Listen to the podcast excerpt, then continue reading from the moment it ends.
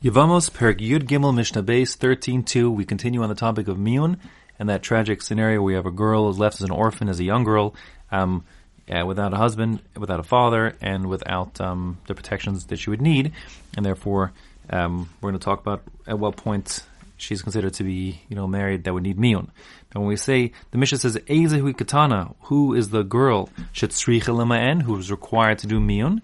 What we mean is that if we don't meet certain basic criteria regarding this rabbinic marriage, then she's not even married at all. She just does nothing. She can just run away, and there's no need even for the formality of, of formally rejecting him with in front of those two people to establish a rejection. So, Mishnah says, Ezi katana shetzricha Who is that girl who needs to do miyun before she can marry somebody else?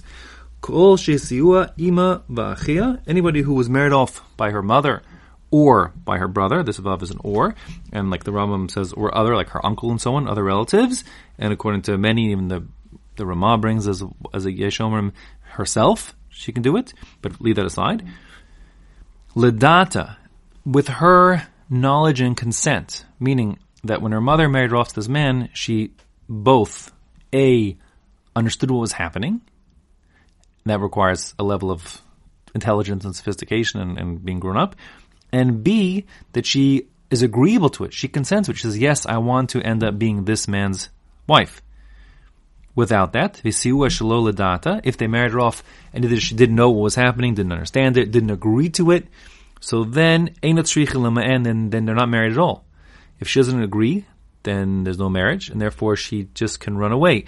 Or meaning, if someone else gives her kedushin and she accepts them, so then that's acceptable. She doesn't need to sort of end this first relationship before she can begin a second one, because the second relationship had was not binding on her at all. Rabbi Chanina ben Antigonus Omer, Kol Tinokes, any child, says Rabbi Chanina ben Antigonus, She'ena Yichol Lishmor Kedusha, who isn't, um, you know, mature enough to keep her kedushin, meaning like she's going to get something of value, right, for a kesef kedushin, like I'll call it the ring. So um, if she doesn't know how to keep that ring as something special, meaning distinct from just, you know, if he gives her like some, you know, a lollipop, because I'll talk about like an egos or a taina.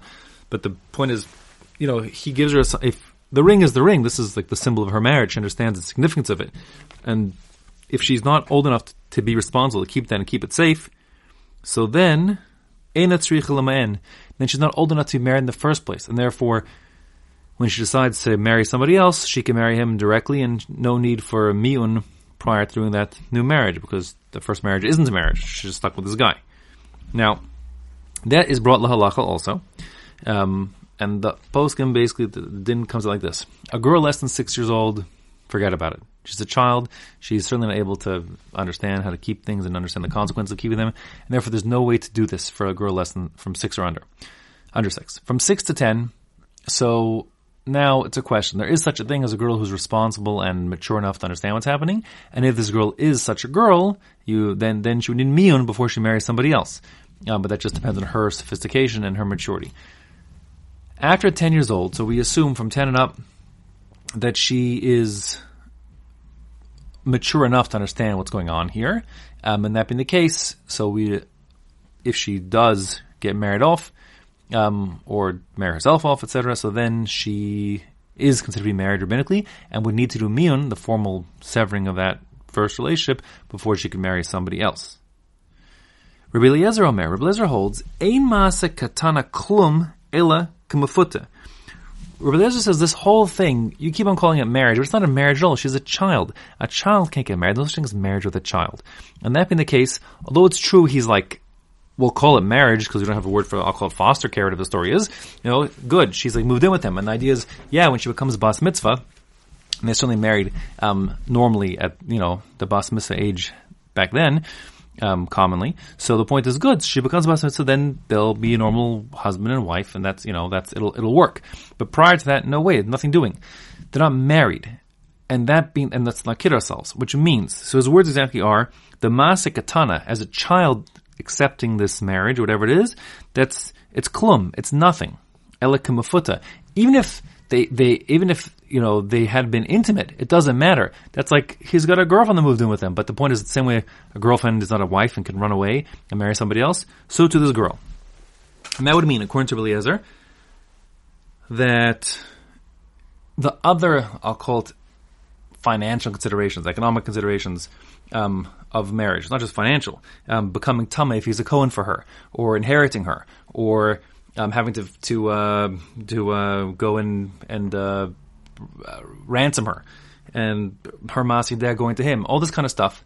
So none of that, none of that kicks in. Know, it's, it's not a nisuin, not really a marriage.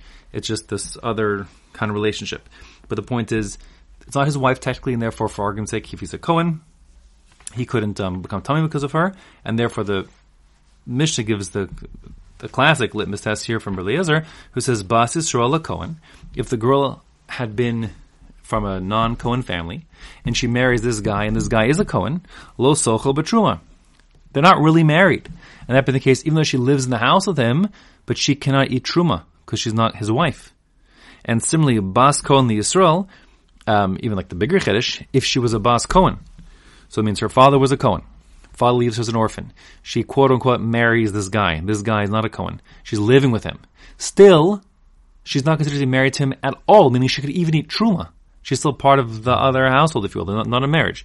And that being the case, she could eat truma. That's of course a very big chiddush because we've because of what we've said in the past. But the point is that's really as shita. Okay. Um, worth noting, the Gemara brings the shita of Rabbi Yehoshua, who says no. Rabbi Yehoshua holds that it is a marriage like uh, in the conventional sense. I mean, it's a rabbinic marriage, not a conventional marriage, but in terms of all the rights and obligations that go along with a marriage, um, including become tummy, eating truma, and so on, all do kick in um, for this quote unquote rabbinic marriage as well.